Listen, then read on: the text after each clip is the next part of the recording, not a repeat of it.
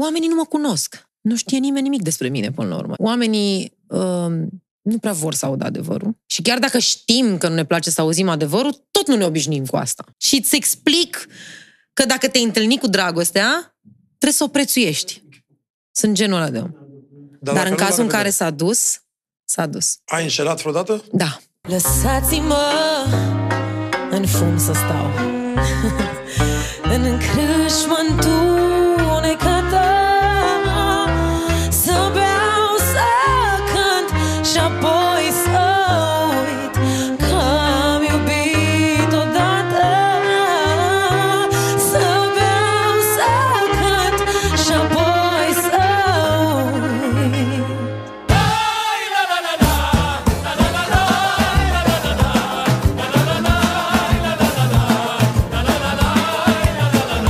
Bună seara! Suntem la podcastul lui Damian Drighici și vreau să vă mulțumesc uh, în primul rând pentru toate comentariile și pentru fiecare mesaj pe care îl primesc. Suntem uh, copleșiți de cele mai multe ori decât, uh, decât așa, așa de mare succes pe care îl avem cu acest uh, podcast. Ne bucurăm foarte mult și vă mulțumesc. Așa cum am spus, nu sunt jurnalist, uh, fac o grămadă de greșeli gramaticale, mă bâlbâi, nu știu ce, dar cumva a prins uh, treaba asta că sunt uh, sincer, sunt... uh, Uh, cred că cuvântul potrivit e vulnerabil, adică am curajul să, să încerc lucruri. Uh, În podcast, așa cum v-am exprimat de fiecare dată, vreau să aduc oameni pe care eu îi respect, oameni pe care îi cunosc, pe care îi consider prieteni, care sunt oameni care și-au depășit condiția, au făcut lucruri speciale, uh, au muncit din greu să ajungă unde a ajuns și în seara asta am un invitat foarte special, o voce foarte, foarte importantă în uh, industria muzicală românească. Uh, O știți foarte bine și că a jurat din, uh, de la uh, Superstar și este uh, o voce care veți auzi de ea de acum înainte pentru foarte, foarte mulți ani. Raluca. Ce frumos! Bună seara! Bună seara! De, ce frumos m-ai prezentat! Da. Apropo de asta cu uh, greșelile și cred că asta ne face pe noi minunați, de fapt. Cred că da, cred că da. Să fim liberi să facem greșeli, nu? A- Am de foarte Faptul multe că ori... suntem autentici, Da, asta contează. ne, ne... Contează. Am de foarte multe ori și eu momente când și am și prieteni care, Damiane, dar de ce nu vorbești mai încet? Dar de ce întrerupi uh, invitatul? Dar de ce? Zic, bă, m-am Pentru că gândit. altfel nu mi-ați vedea sufletul meu, Nu știu, n-aș și am fi făcut eu. asta de multe ori în, uh, în câteva podcasturi și după aia îl vezi pe Damian Mut, care și-a un, un, un, un body language de ăsta și după aia Ana se uită la mine ce... Exact, "Da, în nu ăsta mai ai ești fost tu. Tot, da, da. Și, Da, nu. și după aia tot oamenii ce... Dar la podcastul ăsta parcă n-a fost la fel cum era înainte. N-a Păi fost da, pentru exact, mai exact, că eu, nu mai sunt energia mea. autentic și nu mai am, Exact. n-am nevoie de asta, exact. Deci, Raluca, încep cu întrebarea care o pun tuturor. Cine ești? Oh, wow. Auzi, dar primești vreodată vreun răspuns în care crezi că omul chiar îți spune cu adevărat și Nu. știe cine e? Nu, nu? Wow! În afară de ce mi-a dat mama în scris atunci când m-a născut, mă numesc Nistor Alexandra Ralucaș și sunt născută în Deva și am 32 de ani, am împlinit Mulți acum înainte. câteva zile. Și uh, uh, sunt scorpion și chestiile astea le știu despre mine mai mult. Încă aflu. Dar uh, încerc să fiu din ce în ce mai bună. Cu totul. Atât ca om, cât și, nu știu, ca performer, cât și ca artist. Încerc să-mi depășesc condiția în fiecare an.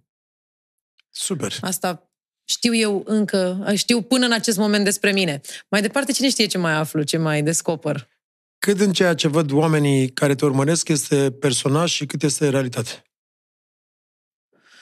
Wow, din păcate, mi-aș dori să pot să fiu mai mult personaj. Chiar vorbeam la un moment dat cu cineva acum mulți ani și îmi spunea că tu ar trebui să înveți să fii personaj, că tu nu știi să fii personaj și ăsta e motivul pentru care nu prinzi tu așa la public cum ai vrea. Și mie mi-a intrat asta în cap, fiind mai mică, spunându-mi un om care avea O vârstă. o vârstă și avea o însemnătate cumva în industria muzicală și am stat și m-am gândit mult timp la treaba asta. Bă, poate ar trebui să fiu mai, mai feminină sau poate ar trebui să, f- nu știu, să nu mai cânt așa sau poate ar trebui să fac Da, Știi? Încep să faci îți, tot îți, felul de faci, idei. îți pui tot felul de întrebări și îți faci idei și până la urmă, exact cum ai spus și tu mai devreme, nu mai ești tu. Și Și mi-am dat seama că nu pot să fiu personaj, dar mi-aș dori uneori să fiu personaj. Adică să reușesc să fiu personajul ăla cool și drăguț, care să fie întotdeauna cu zâmbetul pe buze și să poată întotdeauna să facă ce... Ei, ce mai faceți cu energie? Nu. Sunt o bună parte din zi cu foarte multă energie, dar am momente când sunt... Știi? Adică... Am, am avut la un moment dat uh, un, uh, o întâlnire în uh, Hollywood, când era, eram în state, și mai țin minte, e concertul meu din 2001, când eram cu părul lung, așa, cu ciocul asta, gen da. lucrul ăla ca Johnny Depp. Și era o echipă de PR care lucra la mine, niște tipi ăștia foarte mari la, la label-ul meu atunci. Și o grămadă de domnișoare, un focus grup de ăsta, mamă, îl punem așa în poziția asta, îl punem așa. Și vine șeful ăsta, vine tipul ăsta, șefa Judy, Judy Davidson, că mă minte că acum o, o tipă de asta, o evreică de asta pe la vreo 60 ceva de ani, de asta, cu o țigare în gură, dar o femeie care trecuse da. toți artiștii pe mâna ei, adică da, și, da, da, și da, de la prima așa s-a uitat la tine și, și ce, lăsați-l așa cu mine bărbierit și puneți o țigară în mână și faceți o fotografie. Și ăștia de ce? Ce pentru că e loc pentru, pentru toată lumea. Am făcut fotografia, am terminat, am, am ascultat-o. După care, să termină asta și stau cu ea de vorbă și că îmi spune că Damian, uite-te puțin în Hollywood, mi-a dat lecția atunci. Și tu ai văzut că toată lumea e nebunită după, cum să zicem, și în perioada când ești mai mică și știi, era nebunită da. după Brad Pitt. Așa. Sau era nebunită după Tom Cruise. Și după aia apare unul ca Russell Crowe, care n-a, n-arăta ca Tom Cruise sau Brad Pitt și găsești acolo sute de mii, milioane de femei care se îndrăgostești de ăla. Adică e loc pentru toată, pentru, pentru toată lumea. Așa și în tot ce faci, și muzică, și cum arăți, exact, există exact, pentru toată exact. lumea. Tu trebuie doar să apari, să fii acolo și trebuie tu să faci ceea ce curaj, faci tu. Și să ai curaj. Să ai curaj să fii atât, nici măcar să fii tu sau să fii... Nu, ai curaj să fii și să știu, să iei lucrurile un pic mai în joacă. Exact. Cred, nu? Cred că e un lucru foarte important. Povestește-mi din copilărie. Cum erai uh, în copilărie? Un copil nebunatic? Adică un copil uh, nu, cu minte sau cum? Făceai prostii? Uh, am fost mai cu minte decât sora mea. Eu am o soră mai mare decât mine cu 10 ani jumate. Uh, și am fost mult mai cu minte decât ea. Asta era ceva rău, adică arunca cu topoare după copii pe afară, gen era rău de tot mea. Dar uh, uh, eu am fost un copil cât de cât cu minte iar atunci când am făcut vreo tâmpenie, mm, am știut să o ascund de mama, în așa fel încât să nu mi-o iau. Pentru că mm, mama ne-a crescut cumva singurică. Din momentul în care eu am intrat în clasa 1 până în clasa 5 cred, când am terminat clasa 5 s-a întors tatăl meu. Deci în momentul în care am intrat în clasa 1 a plecat în Israel și s-a întors când am ieșit eu de prin clasa 5 Deci el a stat de mult, destul de mult timp plecat, fără să-l văd Deloc. Și mama sta cu noi în continuu și îți dai seama că trebuia să mai altoiască din când în când, că n-avea cum să, n-avea cum să ne țină un frâu, știi? Și uh, eram un copil ok, dar uh, na, aveam... Dar e normal să faci și prostii, adică nu poți da, făceam fii... multe prostii, da. dar știam să le ascund. Adică, uite, sora mea a învățat foarte bine la școală. Era, eu nu învățam bine la școală, eu nu. Nu, eu am știut să mă descurc întotdeauna. I-am spus, mami, în clasa 9 după ce am terminat cu uh, Ai scăpat, adică... clasa 8 știi, și cu examenul, am zis, fii atentă, nu mă mai prinzi nici măcar o zi pe la școală, nici o zi. În anul ăla am avut cea mai mare medie din toți anii, din totdeauna, pentru că m-am descurcat, știi, întotdeauna am știut să mă descurc. Dar am fost un copil normal, nu pot să zic că am, fă, am făcut prea multe tâmpenii, dar nici n-am fost cel mai cu minte. Am fost așa pe la mijloc. În schimb, eram băiețel mai mult decât fetiță, adică mă jucam mai mult cu băieții, eram, mă băteam în continuu cu băieții. Eram... Care e diferența la cum trăiesc copiii din ziua de astăzi, mai ales uh, uh, ce se întâmplă cu social media și cum ai, cre- ai, ai crescut tu? Wow! Mi se pare că sunt mult mai dezvoltați din foarte multe puncte de vedere ei. Din punctul ăsta de vedere, da? Din, Dar altfel, da, din și din punctul ăsta de vedere. Nu. Depinde. Aici, din punctul meu de vedere, pentru că sunt foarte implicată în creșterea nepoților mei, foarte implicată, um, eu oricând, dacă îl întreb pe 9 ani, nepoțelul meu care are 9 ani și ceva, dacă îl întreb oricând la orice oră din zi și din noapte ce preferă, tableta sau ieșit afară cu bicicleta, el o să prefere întotdeauna ieșit afară cu bicicleta, o să prefere întotdeauna ieșit cu copiii, o să prefere întotdeauna genul ăsta de activități. Deci n-am cum să schimbe asta. Deci eu practic n-am cum să schimb asta. El seamănă cu noi cumva 100%, știi? Cred că e puțin și vina Părinților sau cum, cum sunt crescuți. Da, părinților, ok, ne câștigăm timp din când în când. Că nu avem cum să stăm non-stop cu ochii după el și trebuie să trebuie din când în când să avem timp pentru el. Și îl mai lași cu... puțin cu tableta, dar în rest, copilul trebuie să învețe ce înseamnă să alerge, ce înseamnă să se lovească în genunchi, să-și mai rupă un dinte din când în când, să-și mai spargă buza Da, e din normal, când în e când. normal. Adică sunt foarte mulți oameni Semne de bună maturi, purtare. exact, pe care îi văd în parc la alergat care nu știu să alerge. Da. Nu, nu, e, nu, nu e normal. Asta Când- vine când ai spus probabil asta, Mi-am adus și... aminte de imaginea aia din uh, Friends, când a avut să alege, alege Jennifer Aniston cu Lisa Kudrow. Și a alergat așa, Ah, ca de mult, da, așa, și după aia exact, să mai alerge știi? cu ea. Exact, tocmai pentru că oameni, adică sunt foarte mulți părinți cărora le este teamă să nu cumva să pățească ceva copii. Eu aici nu sunt părinte, deci să nu ne înțeles, să nu ne înțelegem greșit, nu dau sfaturi. Doar că copiii trebuie lăsați să fac. Eu compar cu mine, pentru că mama pe mine m-a lăsat să fac tot ce am vrut eu. În afară de faptul că nu m-a lăsat să-mi fac tatuaje când eram mică, să-mi fac cercel în limbă, în rest m-a lăsat să fac cam tot ce am vrut eu, știi? Doar că n-a cu o limită, la 12 trebuia să fiu acasă, aveam niște limite, dar în rest, ce... Bă, dacă te lovești, tu ai să suferi, adică eu pot doar să Dar și stau dacă te lângă tine lovești- un pic să și te dacă mângâi, dar lovești după ceva, care... normal să te lovești. Adică nu Exact, poți, nu poți să exact. fii un bibelou perfect. Da. Că după aia o să te lovești mai târziu în viață de altele. Exact, Și exact. asta Și, doar mai rău. uh, discuția asta o am și cu sora mea din când în când, că um, tatăl lui Noa nu este în viața lui, știi? Și sora mea îmi spune, da, vreau să vorbească cu el, dar în același timp nu vreau să fie dezamăgit. Ba, da! Lasă-l să fie dezamăgit, să înțeleagă cum sunt oamenii, că altfel ajunge ca mine și ajunge în București, dintr-un oraș mic, știi, doar că na, el stă în București, ceea ce e bine, și îl ia toată lumea de fraier. Cum M-a cam luat pe mine toată lumea, pentru că am fost bună și n-am știut să spun nu niciodată. Ce Și îți am lipsea când facem erai mică asta. cel mai mult? Wow! Nu cred că mi-au lipsit lucruri foarte multe, pentru că nu aveam termen de comparație. Da, perioada asta cu taică tu care a lipsit în viața ta? Uh, nu mi-am dat seama că îmi lipsește. Pentru că era cumva o obișnuință, știam că tata trebuie să meargă la muncă, să ne aducă bani și că altfel nu putea să trăim. Adică cam asta erau. Era o situație cu care m-am obișnuit cumva de mică, Era, știi? era și altfel decât în ziua de astăzi, unde, unde astăzi e, trebuie să fim și să facem și bani, să fim și acasă, să stăm și cu copilul. Exact, să... exact. Și să- pe lângă să- să- faptul să- că astăzi este la modă dezvoltarea personală și cumva totul trebuie să fie într-un anume fel și într-un, în niște limite.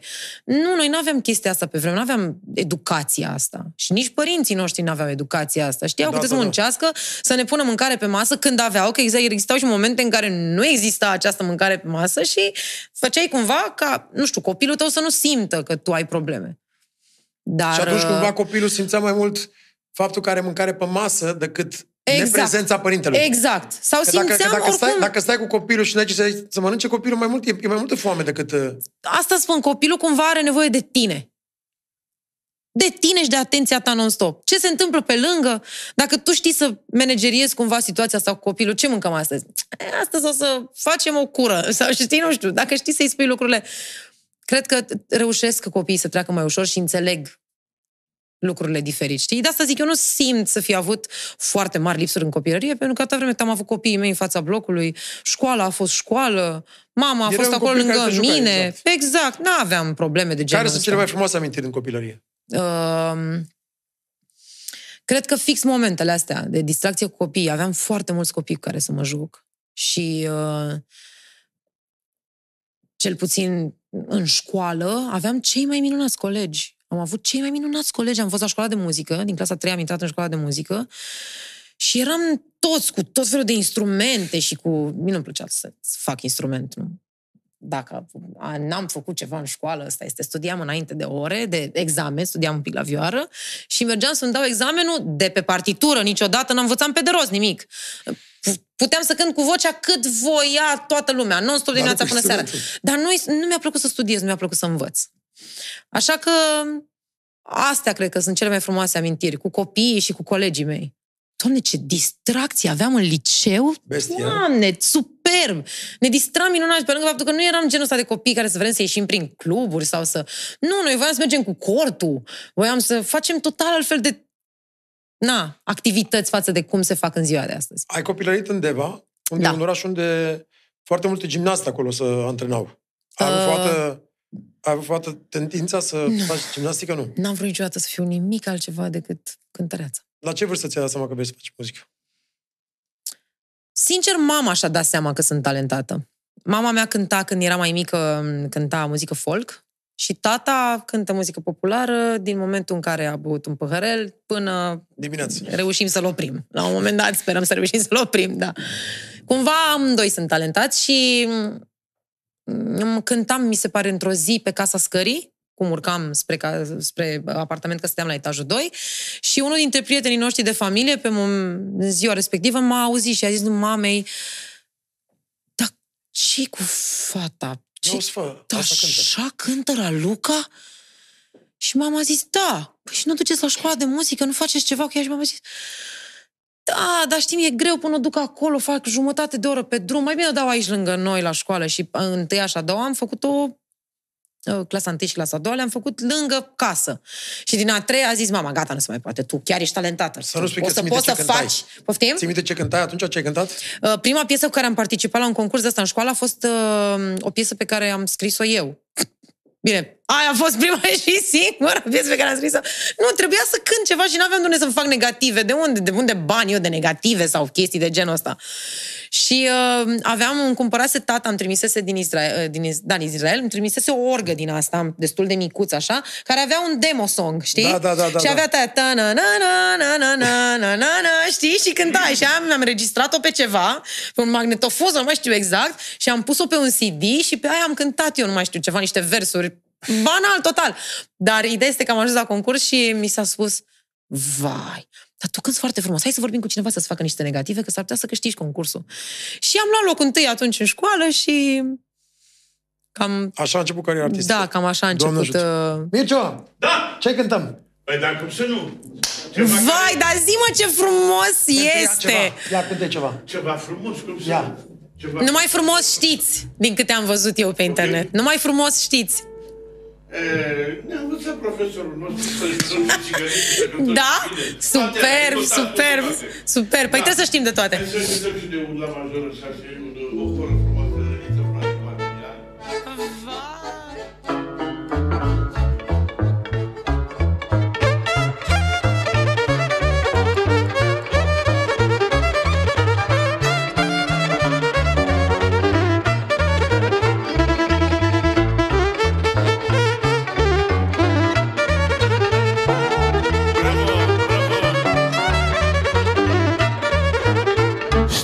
ascultători, din partea lui domnul Damian Drăghici, pentru invitata de onoare la Luca, numai pentru la Luca, cea mai frumoasă horă din cartierul lui Damian Drăghici.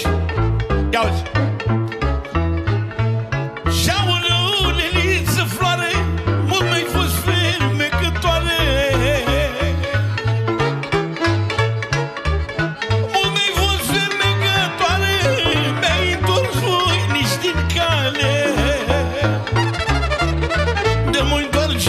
Pe mine Nu mai fi voinici pe nume Și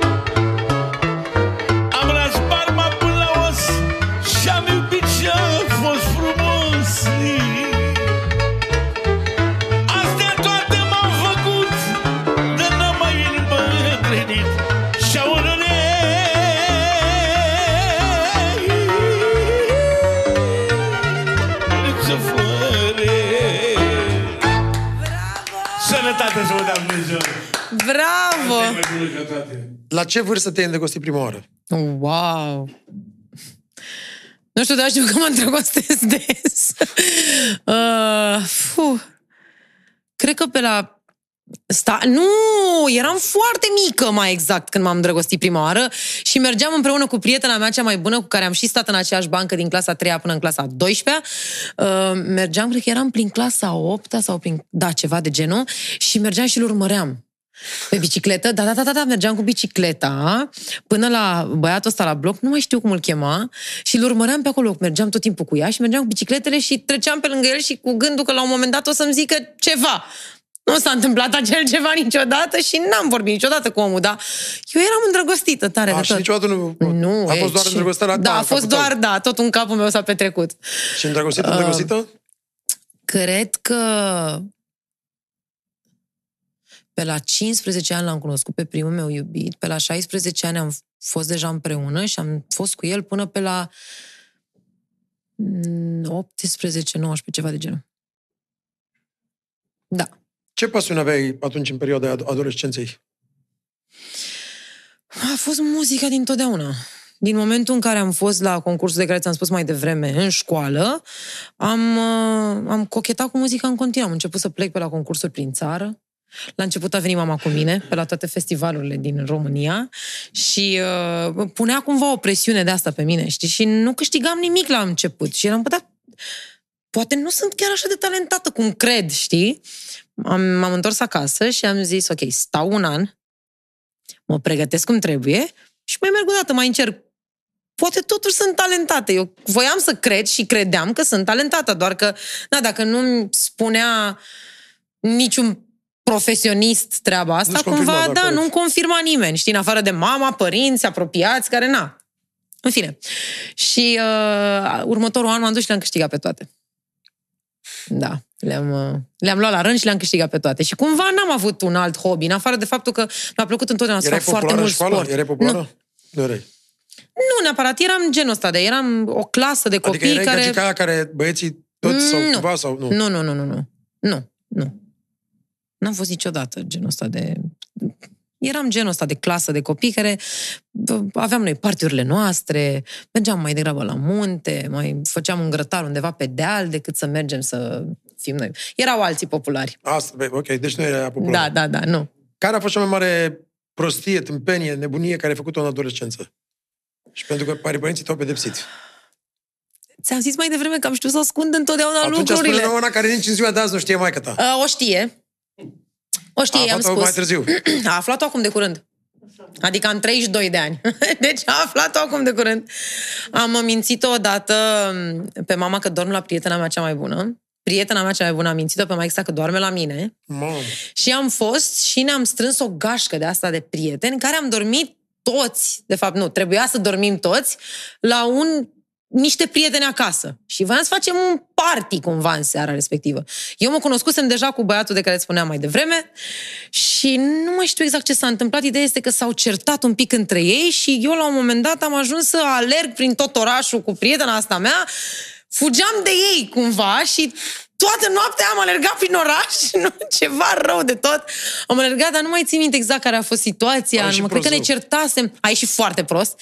Ideea este că a doua zi dimineață, nedormite, eram terminate și mă gândeam, bă, cum aflăm dacă știe mama sau dacă știe maică ta? Că dacă știe una, clar, știe și cealaltă. Adică și nu știam cum să reacționăm. Și am intrat în casă tip-til, tip-til și am zis mamei, mami, plecăm și noi la strand. Și mama a zis, bine. Deci nu știe nimic. Deci nu știe nimic. Deci când i-am povestit mamei, mi-a zis, deci mie nu vine să cred așa ceva. Zic, doar că știam să camuflez cumva lucrurile în Bine. așa fel încât să nu, să nu afle ea lucrurile astea. Dar asta a fost cea mai mare tâmpenie pe care am făcut-o. Deci nu chiar așa rău. Da, până la urmă n-am făcut nimic rău. M-am, tot, Când ai câștigat tot primii bani de mie mi-a fost muzică? rău. Cum? Primii bani de muzică. Cred că aveam 12 sau 13 ani. Am început să cânt la nunți. Cânt la nunți din totdeauna. Uh, era tatăl unei prietene de ale mele cu care eu mai și cântam din când, avem, când aveam o trupă de asta, domnul Cornelson, nu mai e printre noi. Și uh, m-a găsit, el nu mai știu, cred că prin uh, fiul lui care era profesor la mine la școală, era profesor de pian, Călin, și m-a prezentat tatălui, parcă, sau prin Ana, nu mai știu cum am ajuns să vorbesc cu ei, dar ideea este, a, ce frumos cântă. Hai să nu vrei să mergi cu noi la anunț să cânti tu partea asta de muzică ușoară? Și eram ceva, o chichineață de asta așa foarte mică, cu fățuca asta, așa, și mă puneam acolo în mijlocul, știi, sălii și eram cu microfonul și cântam și erau toți ce mă cu copilul ăsta aici la nuntă, mă? Hai mă, lasă dus copilul, dar cântă frumos, bravo, hai să, să Cea mai mai bună cânte, știi? experiență. Da, ceva de genul. Deci cânt cumva de pe la 12 ani, Wow. 13, cam așa, la toate nunțile din Deva, cred că le-am, uh, le-am bifat. Aproape, nu chiar toate. Dacă ar fi să privești în urmă și să... Cui datorezi succesul tău? Adică cine ai început la început? cum, cum am spus, mama este cea care m-a dus și m-a îndrumat spre muzică. Mai departe, în, în Deva, tata m-a luat și m-a dus prima dată la primul studio muzical din Deva. Um, sunt niște oameni pe acolo care m-au susținut cât am fost în Deva, dar în momentul în care am venit în București, nu știu, mi se pare că totul a fost planificat dinainte. Adică eu n-am avut niciodată vreun gând că rămân în Deva. Adică de asta nu mi-am făcut niciun plan cu iubitul meu de atunci, pentru că știam că eu plec în București și că eu voi avea o carieră muzică și că eu voi fi cântăreață și că voi fi de succes. Adică n-am avut nicio secundă gândul că nu o să reușesc. Nici o secundă. Și uh, în momentul în care m-am mutat în București, am venit aici la Megastar, am, uh, am intrat într-o trupă, că trebuia să vin cumva, trebuia să încep cumva lucrurile. Am intrat în Megastar, n-am câștigat, am câștigat locul 2 la Megastar. Cred că e mai bine. Că altfel cine știe cum aș fi culcat pe ureche și așa aș fi rămas cu niște bănuți. Așa s-au culcat cei care au câștigat pe ureche. Um, și fix în momentul în care am terminat cu Megastarul, am început Eurovizionul. La Eurovision, în momentul în care am terminat, pentru că eu începeam să mă gândesc că trebuie să fac ceva să fac bani. Adică nu exista posibilitatea să o sun pe mama să-mi dea bani de chirie, că nu exista posibilitatea asta. Adică mai degrabă făceam eu niște bani aici să-i mai trimit și ei, știi? Și uh, m-a sunat Sava la două zile după ce s-a terminat Eurovisionul, sau în timpul Eurovizionului. Bun, eu sunt DJ Sava, aș vrea să avem o discuție, să... Și am început să râd. Care îmi faci, mă, vreo farsă? Știi?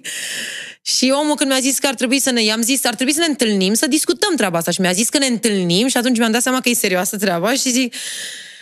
Uh, scuze, te rog, da, ne întâlnim. Că mâine?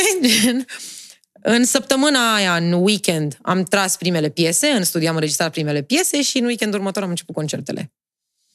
Deci cumva a mers totul așa, ca pe bandă. Deci Sava pot să spun că este unul dintre oamenii, oamenii care, da, care, care m-a găsit. De fapt, nu, Sava este omul care m-a găsit pe mine și m-a introdus cumva industriei muzicale. Apoi Connector este omul care a avut o amprentă foarte mare asupra mea și e, îl iubesc de mor. E, da, Uh, cum a fost perioada aceea uh, pentru tine când, uh, când ai lucrat cu DJ Sava? Oh, grea. Experiența, ai învățat? Foarte grea, pentru că eu am momente în care o numesc armată. Știi? Pentru că plecam de dimineața luni sau noaptea, plecam luni și ne întorceam duminică doar să ne schimbăm bagajele. S-a întâmplat să avem două hituri destul de mari în perioada aia, trei chiar, dintre ele, cel mai mare, cel mai mare a fost Elec de Trumpet, și aveam concerte non-stop. Aveam câte două pe zi. Iar în cazul în care nu aveam câte două pe zi, intram pe scenă în club la ora 12 și mă dădeam jos dimineața la 6. Adică eu nu aveam pauze, nu aveam momente în care să zic nu, nu mai oprim și noi. Nu exista acest moment. De asta o numesc armată cumva. Um, a fost o perioadă din care am învățat foarte multe lucruri, dar a fost foarte greu. Chiar cu adevărat a fost greu.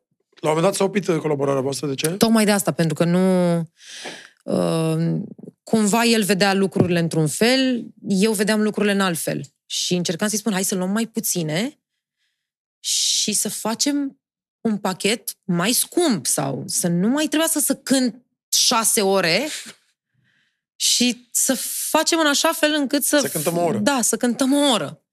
Și cumva îl înțeleg pe el pentru că el avea, sau cel puțin l-am înțeles după, ăsta era proiectul lui.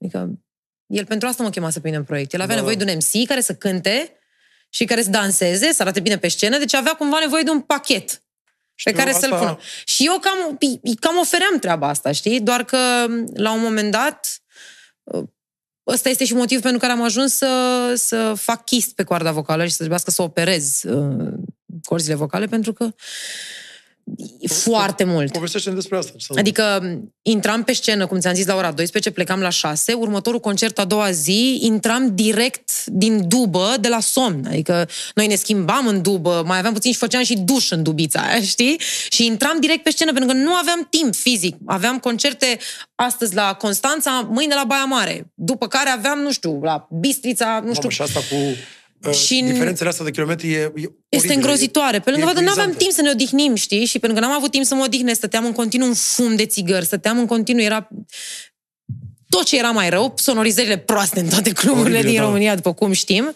Nu știam noi să cântăm cu iniruri pe atunci, nu știam că nu aveam educația asta. Și am ajuns în punctul în care ne-am certat prima, adică ne-am certat prima dată, ne-am despărțit prima dată, ne-am splituit, am zis, bă, nu mai pot să fac asta, în continuu, în continuu, nu mai pot să fac asta. Am uh, continuat eu cu cariera mea solo, am avut două piese care au prins tot așa sau trei și după care a venit piesa Aroma la mine. Și mi-a zis, eu sunt foarte bună prietenă cu Sava în continuare și eu îi spun lui Soare, așa le spun prietenilor mei apropiați și cu lui Connector îi spun la fel și zic, Soare, ce cu piesa asta? Soare, e foarte bună, nu vrei să o cânti? Ba da, dar fii atent. După regulile mele, te rog. și din momentul ăla a înțeles și el că e mult mai bine așa și era mai simplu și pentru el, pentru că nu mai conducea atâtea ore, nu mai era Deci mult cum mai a simplu ajuns din asta toate cu punctele de operația, vedere. Cu, cu Chisul? Poftim? Cum a ajuns la operație? Tot așa, aveam extrem de multe concerte. Extrem de multe concerte, la fel plecam luni, ne întorceam duminica, să ne schimbăm bagajele, nu aveam, nu aveam viață cumva. Și cred că mi-aduc aminte exact momentul în care am simțit că mi se rupe vocea. Eram la tineretului pe scenă și nu mai știu, cântam o piesă, am intrat după concertul meu. Am intrat pe scenă și am zis, hai că mai vreau să mai rămân un pic cu oamenii, că îmi plăcea mie, că erau oamenii acolo și îmi, făcea, îmi plăcea mult de tot să fac MC-ală, știi? Și mi-aduc aminte că am cântat pe o piesă care era foarte sus, eram destul de neîncălzită și am făcut un pic o treabă de asta care nu se mai întâmplase până acum. Până în momentul respectiv, știi? Adică eram, eram stăpână 100% pe instrumentul meu. 100%. Nu știam sigur că nu o să dau niciun rateu niciodată. Atât de stăpână eram pe instrumentul meu, știi? În momentul ăla am simțit că am dat un rateu și am zis, bă, ceva nu e în regulă. Mai ales că eu am ținut întotdeauna să cânt live. Pentru că nu știam să fac playback. Nu știam, în momentul în care aveam o piesă peste care trebuia să cânt, simțeam că eu fac o floricică în plus și că omul din fața mea mă vede și că își dă seama că eu îl fraieresc. Și cumva mă, mi simțeam că nu mai aveam respect, știi, față de mine, în primul rând. Ce fac, îi fraieresc pe oamenii ăștia din fața mea? Ok, poate nu sunt toți aici să mă vadă bine cu un cânt. Poate Da, da, da. unii vor să vadă alte lucruri, da? Chiar și așa mă simțeam cumva că îi fraieresc pe oameni și am ținut întotdeauna să cânt live. Și um, dintr-o dată am simțit că nu mai sunt stăpână pe vocea mea. Și am bezat N-am mai fost stăpână, o perioadă am mai continuat așa pentru că n-am avut cum să... Nu, nu ți-ai dat seama. Da, și nu aveam cum să stau să diluiesc cu treaba asta pe momentul ăla, pentru că aveam foarte multe concerte în continuare. Și eu am dus vocea așa vreo patru ani. S-a, s-au inflamat prima dată foarte tare corzile vocale, am fost la doctor, am făcut niște... m, Am avut niște momente în care am făcut pauză vocală. Na, cu pastiluțele de rigoare, cu așa mai departe, dar uh, pentru că nici nu aveam timp să mă încălzesc înainte de concerte, că nu... Și nici nu știam neapărat cum. Pentru că eram într-o fugă continuă. Continuă. Și uh, am ajuns într-o zi la doctor, nu mai știu pe cine am sunat, cred că am sunat-o pe Crina și mi-a spus, nu se poate, trebuie să mergi la... trebuie să mergi. Și așa am ajuns la doamna Safta, doamna doctor Safta Nu, nu, nu, nu.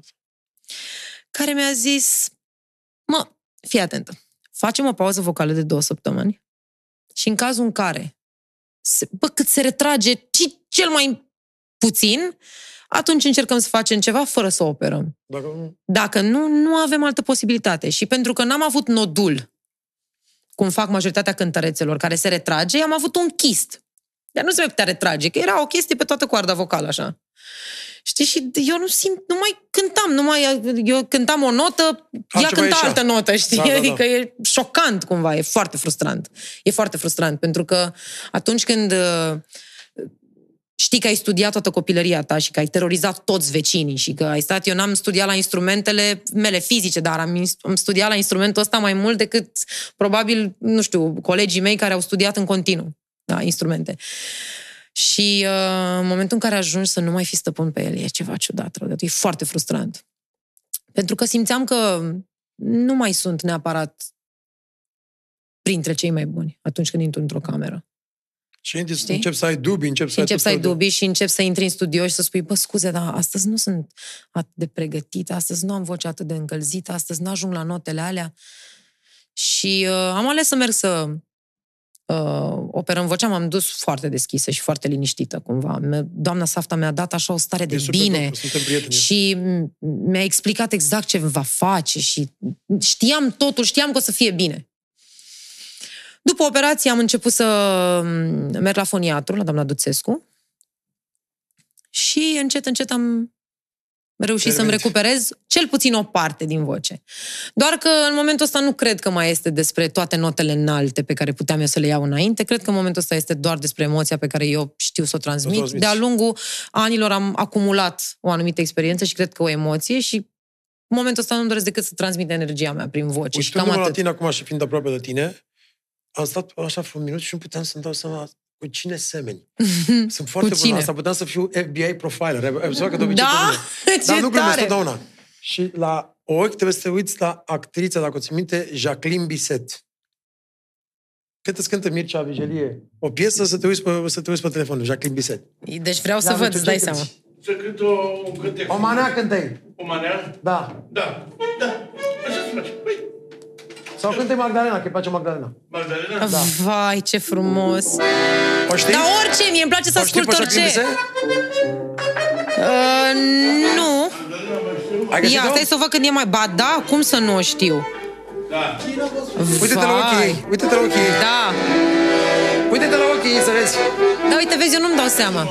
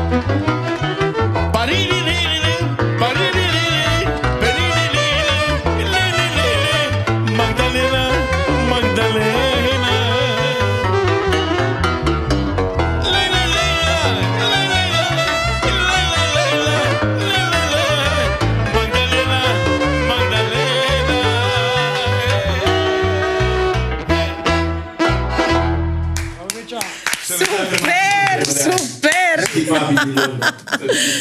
Vai, dar ce-mi place aici la voi. Este primul meu podcast, să știi. Pe bune? Da, este primul podcast filmat. Oamenii știu foarte, foarte puține lucruri despre tine și despre viața ta personală. Iubește Raluca? Oh, wow, Raluca iubește, Acum, cel da. puțin, dacă iubești acum. Uh, dacă te referi la faptul că... Dacă te referi la vreun iubit, nu, în momentul ăsta sunt singură. Dar Raluca, atunci când iubește... Raluca e scorpion. Cu ascendent în scorpion. Wow. Dar iubește cu totul. Da. Sunt, uh, mă îndrăgostesc foarte repede de omul potrivit. Câteodată și de omul nepotrivit, da? Dar... Uh, uite, dacă mi-a trecut, nu mă mai întoarce nimic. Sunt genul ăla de om. Cum arată? Care trage până la 100% până ultimul, Când... bă, până storc tot și îți explic că dacă te-ai întâlnit cu dragostea, trebuie să o prețuiești. Sunt genul ăla de om. Dar, dacă în nu, cazul în dacă care nu. s-a dus, s-a dus. Cum trebuie să arate bărbatul ideal pentru tine? Ma, trebuie să fie un om bun. Bărbatul ideal trebuie să fie un bun. În primul rând trebuie să fie bărbat. Avem o problemă în ziua de astăzi cu asta. Um, femeile au devenit uh, extrem de independente și de puternice și bărbații Sau- invers. Da. Cine știe? Poate se mai schimbă asta la un moment dat. Deci, în primul rând, trebuie să fie bărbat și bărbatul om bun. trebuie să fie bărbatul trebuie să fie bărbat, să aibă rolul de bărbat. Și trebuie să fie bun. Vreau un bărbat bun. Îmi doresc un bărbat bun. Descrie-te în câteva cuvinte îndrăgostită. Wow. Uh, bă, nu mi-e foame, nu mi-e somn și uh, sunt cel mai fericit om de pe pământ atunci când sunt îndrăgostită. E cel mai frumos sentiment din lume, nu? Cel puțin eu așa cred. Adică e, e, Mircea- e Mircea știi e cum e? dependent de Mi se dragoste, pare, el da. știe. Ne, perfect. E ca un drog, așa, nu? E, e ceva. Nici mie la fel, nici mie. Atât.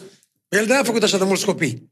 Câți? Șapte. Că a fost în Vai, continuu șapte îndrăgostit. copii Și aveți! așa nu mai avut nevoie să mai cumpere mă, Să vă dea Dumnezeu sănătate. Dragoste. Fu.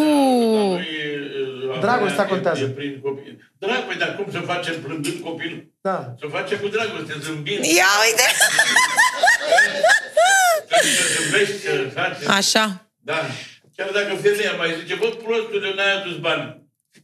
Lasă, mămică, zâmbim și asta e, trecem peste toate. Facem haz de necaz să nu intrăm în depresie.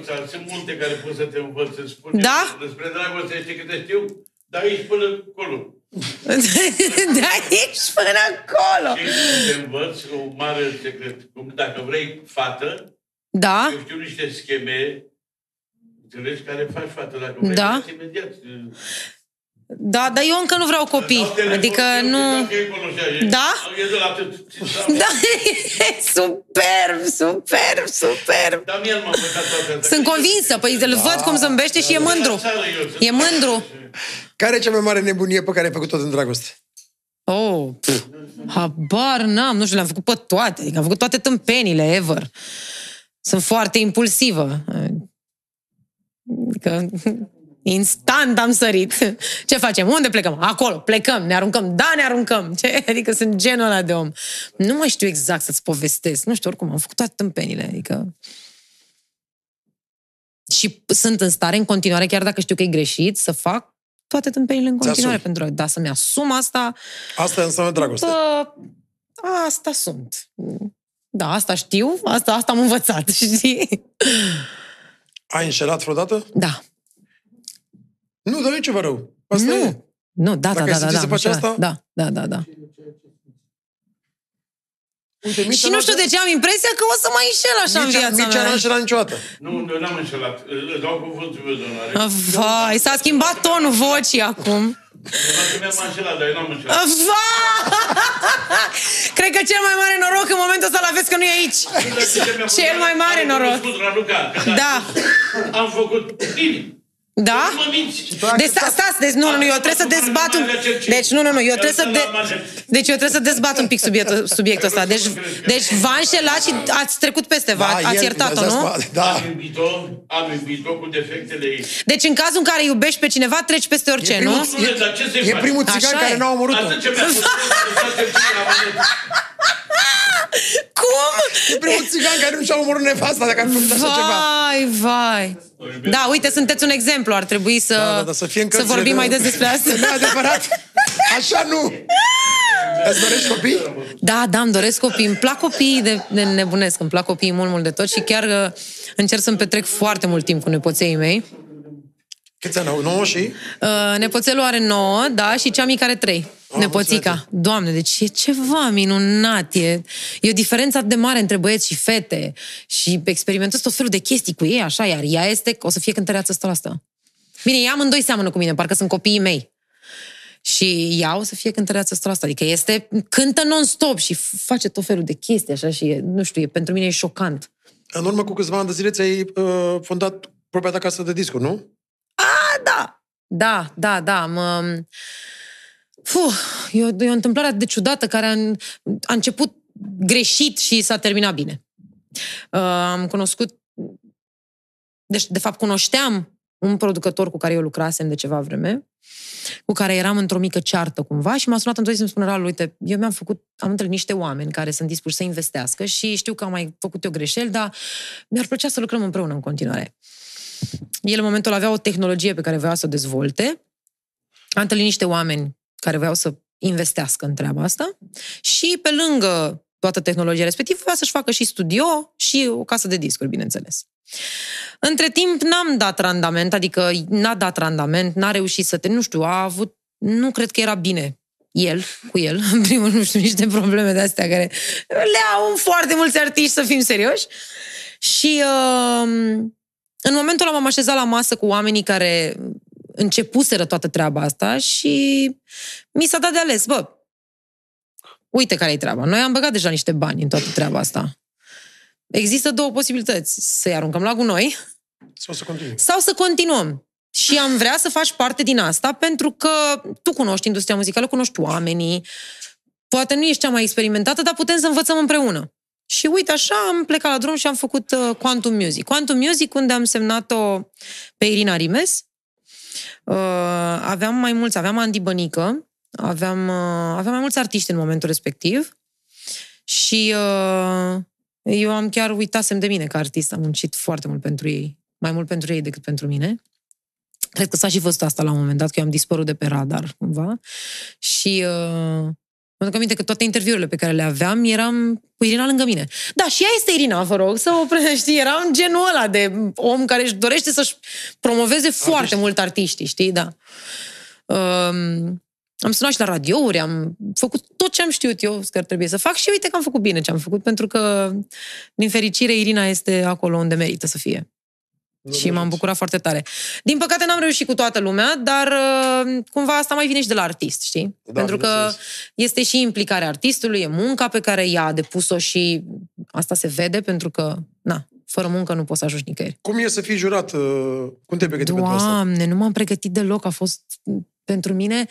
Deci o să spun sincer, când m-a sunat și mi-a spus că am luat castingul, pentru că am fost la un casting înainte și mi-au spus că hei, ne pare rău că te-am chemat la casting două zile și că ar trebui să stai pe aici, dar altfel n-ai fi luat. Și eram... Adică, explică-mi, te rog frumos că nu înțeleg, explica la proști, explică Și în momentul în care am aflat cine o să fie în juriu, mi-a căzut cerul în cap, pentru că eram convins, de fapt nu eram convinsă, m-am gândit la faptul că există posibilitatea ca ei să fie un pic răuți cu mine. Știi? Mai ales că pe Carlos nu-l cunoșteam, nu știam ce fel de om e. Nu m-am gândit niciodată că dintr-un om rău pot ieși asemenea versuri. Dar totuși, în același timp, nu-l cunoșteam, știi? Și m-am gândit că poate să, poate să aibă glume ciudate cu mine și problema este că eu nu pot să mă abțin. Și poate mă cert cu ei pe acolo sau poate... Îți dai seama, mi-am făcut tot felul de Da, gânduri. da, da. De la prima zi de filmare s-a legat totul Chimie, perfect. total, nu? A fost o chimie, dar și asta cu chimia, mă, chimia o mai și faci tu un pic. Adică ei au fost deschiși să mă primească între ei, între trei dita mai artiștii imensi în România, știi? N-au zis, e, a venit o fată aici între noi, hai să o primi și pe ea. Sau, hai mă, hai mă, nu vorbi tu prea mult. Sau, nici o secundă, din momentul în care ne-am întâlnit și am dat mâna și am făcut cunoștință, am simțit că mă primesc. Căldură. Exact. Și că am avut suportul lor de la început. Adică eu chiar sunt recunoscătoare pentru faptul că fac parte din acest juriu fix în această formulă. Chiar îi apreciez pe fiecare în parte pentru foarte multe lucruri pe care ei le au și le-am descoperit în timp. Pe Carlos l-am descoperit un om foarte sensibil și foarte smart. Este unul dintre cei mai deștepți oameni cu care am stat de vorbă, dar mm, nu doar așa la Superstar, chiar și în pauzele de la Superstar. E genul de om care doar se uită la mine și mă face să râd de nebunesc. Adică e...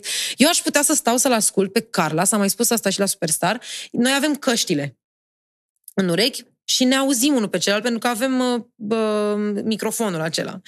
Și el pleacă de la scaun și începe. A, eu cred că aș putea să ridic asta de aici și și și faci și și și și și vorbește în continuu singur acolo în cască și eu râd non-stop, non-stop. Smiley este un om minunat. Smiley are o energie minunată Super, știu. și este un om foarte bun. Este un om foarte bun. Este un om care orice ți-ar spune nu te deranjează. Bă, niciodată. Iar Moga este atât de sensibil la Superstar, eu nu l-am văzut niciodată atât de sensibil. Nu pot să spun că am lucrat foarte mult cu el, dar stă lângă mine și mie câteodată mi-e teamă să mă întorc către el, ca nu cumva să-l văd că plânge, că încep și eu să plâng. Adică e, e da, chiar e minunat. E, e foarte greu în același timp. Pentru că e destul de ciudățel să stai acolo și să decizi soarta oamenilor care vin în fața ta. Bine, în concursul ăsta, pentru că n-ai cum să le decizi tu soarta de acum da, încolo. normal. Dar, uh, na, cumva îți dai cu părerea și părerea ta nu e întotdeauna binevenită. Am avut, uh, am niște mici problemuțe pe internet în legătură cu treaba asta, pentru că am observat că oamenii sunt mm, mai puțin deschiși la nou. Oamenii uh, nu prea vor să audă adevărul. Și chiar dacă știm că nu ne place să auzim adevărul, tot nu ne obișnuim cu asta. Știi? Ai observat că de fiecare dată când există câte un concert mare, în, nu știu, piața oricare, da? Sunt mai mulți artiști care vin și cântă și după concert se pun toate aceste filmulețe pe YouTube și vin oamenii și comentează și spun ai cântat prost, ai cântat așa, ești de căcat, ești de cea, ești... Ce-i cu ăștia, nu sunt artiștii României, ceva rău. Dar în momentul în care există niște oameni care triază artiștii, ne certăm cu ei. Adică eu vreau să fac tot posibilul ca pe scenă să ajungă niște oameni pe care tu să-i cauți după și să scrii frumos de ei. Da, corect. Știi? Adică vreau să fac în așa fel, atât eu cât și colegii mei, dai seama, din... să avem un om de 10 ori mai bun decât noi. La care să ne fie drag să mergem la concerte, să ne fie drag să-l urmărim. Și um, oamenii au o problemă în a auzi în continuare adevărul. Ce nu știu oamenii despre tine și îți pare rău că nu au aflat încă? Oamenii nu mă cunosc. Nu știe nimeni nimic despre mine până la urmă. Adică sunt în industria asta muzicală de uh, 13 ani deja și oamenii nu prea știu cine sunt. Într-adevăr, am și o vină că n-am prea lăsat oameni în viața mea. Nu prea, nu, nu prea îmi place să fiu vulnerabilă, Cel mai mare cei regret drept. al tău. Ah, n-am regrete. N-am. Pentru toți banii din lume nu ai, Pentru toți banii din lume? nu aș, nu ai face ce? Ah, n-aș mai face lucruri pe care le-am mai Nu, făcut? sau n- n-ai face ce? N-aș omorâ pe nimeni, nu știu. Sau cine știe, în trafic, nu mai enervez. Puh. Doamne, În ies punga- niște chestii din în mine pe punga care de nu... frici, care este cea mai mare frică? Frică. Uh, mi-e frică de singurătate, dar în același timp mi-e frică și de oameni. Nu știu, o contradicție totală aici. Adică e foarte ciudat. Nu știu că... De asta ți-am zis că nu înțeleg cine sunt exact, pentru că nu înțeleg lucrurile astea. Mi-e frică să stau singură, știi? Adică ți-e frică de dragoste, dar ți-e și dragoste de frică. bravo, bravo, da. N-am gândit-o așa, dar uite, acum că mi-ai spus-o tu, da, așa este. Uh, mi-este frică de întuneric. Asta poate fi mai mult o fobie, de fapt. Adică aș putea să fac infart dacă se sting toate luminile acum, oricât de mulți oameni sunt aici. Așa. În rest, încerc mai tot timpul să, să-mi Ți-e frică de înving. întuneric în felul ăsta? Da. Încerc, în schimb, să-mi înving uh, fricile. Astea normale, zilnice. Dacă, avea, dacă avea puterea să faci un miracol, în afară să schimbi pandemia, ce ai face? Oh, dar n-aș fi vrut să schimb pandemia, mă interesează. Pe... De fapt, da, aș vrea să schimb problema, dar nu, a- n-ar, n-ar fi asta superputerea mea. Uh, Dacă ar fi să fac un miracol, aș, n-ar mai suferi niciun animalus de pe planeta asta. Sunt uh, un pic în extremă. Dacă ar fi să Atunci le aduci pe când vine cineva vorba de animăluțe. înapoi. Cineva drag. Păi aș aduce pe toată lumea, dacă aș putea. Un bunic, o bunică, cineva care... Mă, să știi că m, eu mi-am petrecut timp foarte frumos cu bunicii mei. Uite, nu mi-am cunoscut bunicul din partea tatălui. Probabil pe el, ca să-l cunosc. Dar, în schimb, eu mi-am petrecut timp foarte frumos cu bunicii mei și prețios. Eu în fiecare vară mergeam la bunici. Uh, Bunicii mei s-au stins din viață, cred că foarte mulțumiți de viața lor. Cumva încerc să mă obișnuiesc și cu faptul că asta e viața. Adică, Unde te vezi în 10 ani, Raluca? wow. E cam prea târziu, e cam prea departe în ce-mi cer tu. În schimb, îmi doresc foarte tare ca în uh, următorii ani să lansez muzica pe care n-am avut timp să o lansez până acum, să fac alegerile mai potrivite, să ascult de oamenii de care trebuie să ascult, um, să reușesc să-mi, uh, să-mi construiesc concertul așa cum vreau eu, cap-coadă, și să reușesc să-l și prezint așa cum îmi doresc eu. Bravo. Îmi doresc să fac asta în următorii doi ani. Mai departe, peste doi ani, dacă vrei, ne întâlnim și îți spun că sigur o să reușesc să fac toate lucrurile astea. Sunt destul de uh, ambițioasă. Și uh, atunci o să-ți mai spun ce îmi doresc pentru următorii doi ani. Doamne ajut. Ne crești ceva cu trupa? Da, normal. Hai, te rugăm frumos. Poți să te la microfon? Da.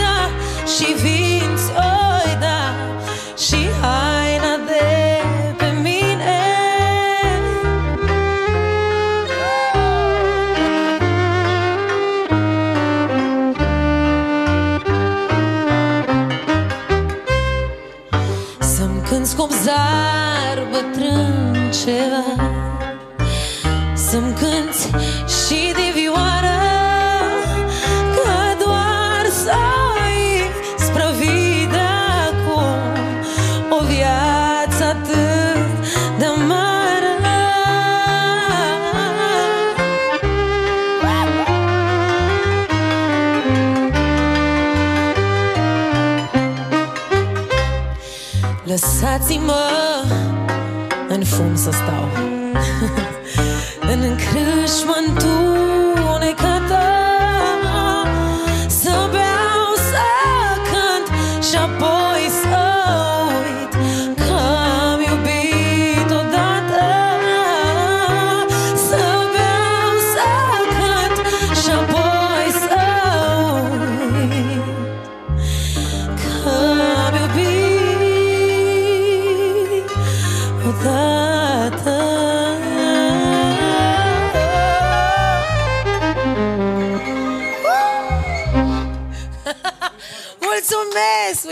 E o onoare să cânt cu tine, să știi. Și pentru noi. Să rămână așa. Mulțumim mult tot. Vă mulțumesc din suflet, sunteți minunați. Să să spun o întrebare. La sfârșitul podcastului totdeauna te, pe fiecare invitat să ne spună ce a acumulat din experiențele de viață și ce le recomandă oamenilor. Și dă-ne și tu un citat al tău. Wow, wow, wow. Uh, trebuie să fim mai buni, în primul rând. Asta este primul lucru pe care trebuie să-l spun. Să luăm un- lucrurile un pic mai în glumă, că ar fi bine să ne trăim viața în felul ăsta. Uh, Suntem prea serioși, știi, uneori, și um, să facem lucrurile în așa fel încât să nu ne fie rușine peste ani să ne uităm în urmă. Mulțumesc și eu!